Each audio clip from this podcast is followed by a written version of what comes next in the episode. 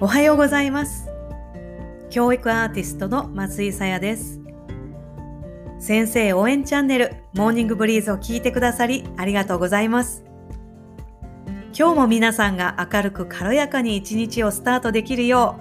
う爽やかな風をお届けします。先日久しぶりにプロジェクト X という20年くらい前のドキュメンタリー番組の再放送を見ました。皆さんこの番組ご存知ですか？私は当時この番組が大好きでした。戦後の荒廃した日本を復興させて、様々な分野で人を育て時代を作ってきた多くの名もなき挑戦者やリーダーたちの不屈の精神や行動力、語られる言葉に目頭が熱くなり、たくさんの勇気をもらってきました。特に今のような先行きの見えない状況にある私たちにとって困難に立ち向かう姿勢や言葉はとっても力づけられると思うので機会があったらご覧になってみてくださいね。プロジェクト X リーダーたちの言葉という本もおすすめです。この番組の終わりに中島みゆきさんのヘッドライト、テールライトという音楽が流れるんですが、久しぶりに聞いたせいか、切なさと懐かしさとともに心に熱いものが込み上げてきました。さて、今日の本題に入りたいと思います。今月は皆さんの勤めている学校では三者面談や教育相談が予定されているかもしれませんね。コロナ禍なので予定ややり方を変更しているかもしれませんが、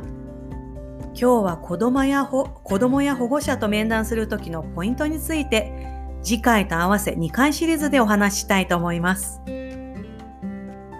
もし自分が生徒や保護者の立場だったら、面談というだけで緊張したり気構えたり、何か後ろめたいことでもあろうものなら、指摘されたり叱られたりしやしないかと余計なことを考えてしまいそうですよね。多くの子供や保護者にとって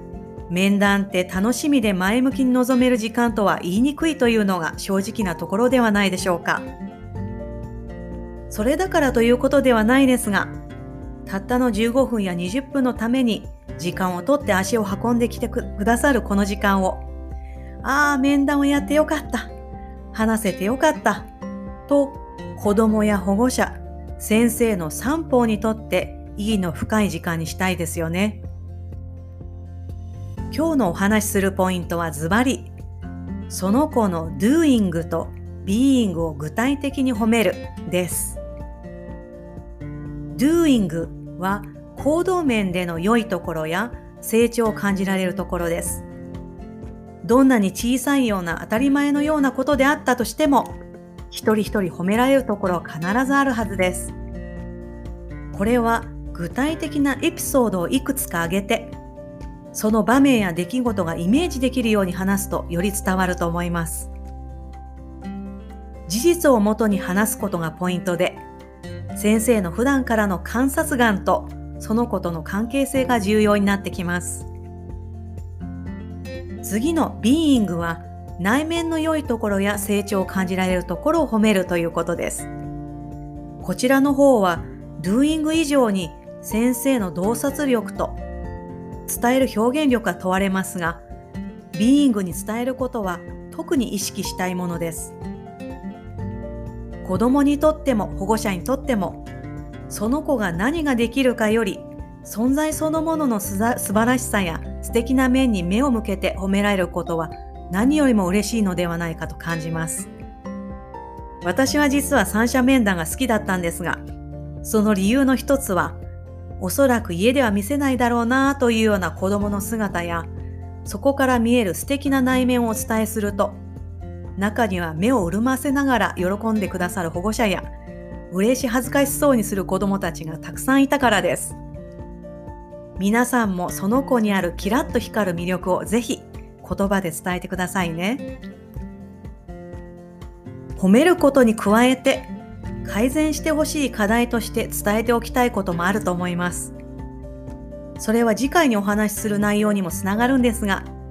良い面を話した後に、でもとかしかしという言葉を使わないということがポイントです。バットではなくアンドでつなげます。例えば、さらに〇〇さんの良さを発揮するためには、何々するといいと私は思うよ。とか、〇〇さんがさらに力を伸ばすために何々だと感じるけれどどう思う？といった具合に。改善点や課題については子供が自分の言葉で話せるように促せればなおいいですね。ということで今日は面談のポイントをお話ししました。次回も続きをお話ししたいと思います。今日もあなたに会えることを楽しみに待っている子。あなたから声をかけられることを待っている子。あなたからの学びを待っている子がいます。そんな子供たちのことを思いながら、今日も頑張ってください。